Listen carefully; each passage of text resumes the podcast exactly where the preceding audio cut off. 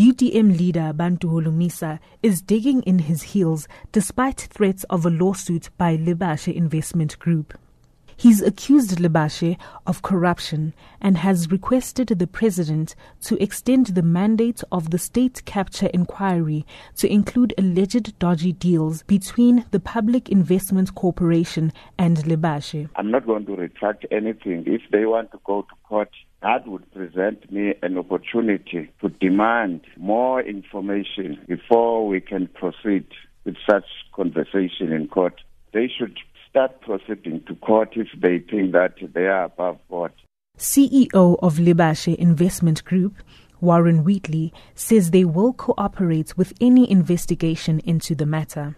We would prefer to have this matter dealt with sooner rather than later. So, to the extent that an investigation would satisfy the general, we're happy to open our books to have it done sooner. We don't want to be embroiled in some political spat with the general. We would be open and cooperative in any formal investigation. Wheatley has also accused Holomisa of grandstanding. He could have asked us for this information or any information that he believes he doesn't have prior to making the allegation. He's made allegations publicly without giving us an opportunity to furnish his curiosity.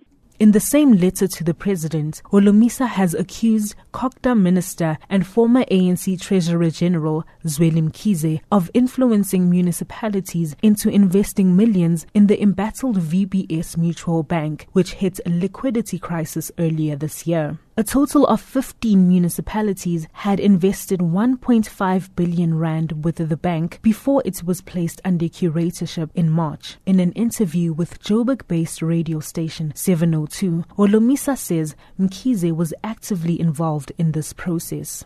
On the 23rd of June 2016, Zweli Mkhize was approached or a presentation was made to him by the representatives of Afric Oil and Zonke Zizwa Company. Zonke Zizwa is a front company of the ANC. There is a column there which states that we need to target SOEs like Eskom, target PIC, target VBS in order to get funds. On the 17th of September, 2016, the same crew accompanied Zweli Mkhize to VBS offices. Mkhize took to social media to refute these allegations. He also says he was only made aware of Holomisa's claims through the media. The presidency has not announced their decision on Holomisa's request to extend the scope of the Commission of Inquiry into state capture, which is chaired by the Deputy Chief Justice Raymond Zondo. I am Zoleka Kotashi in Johannesburg.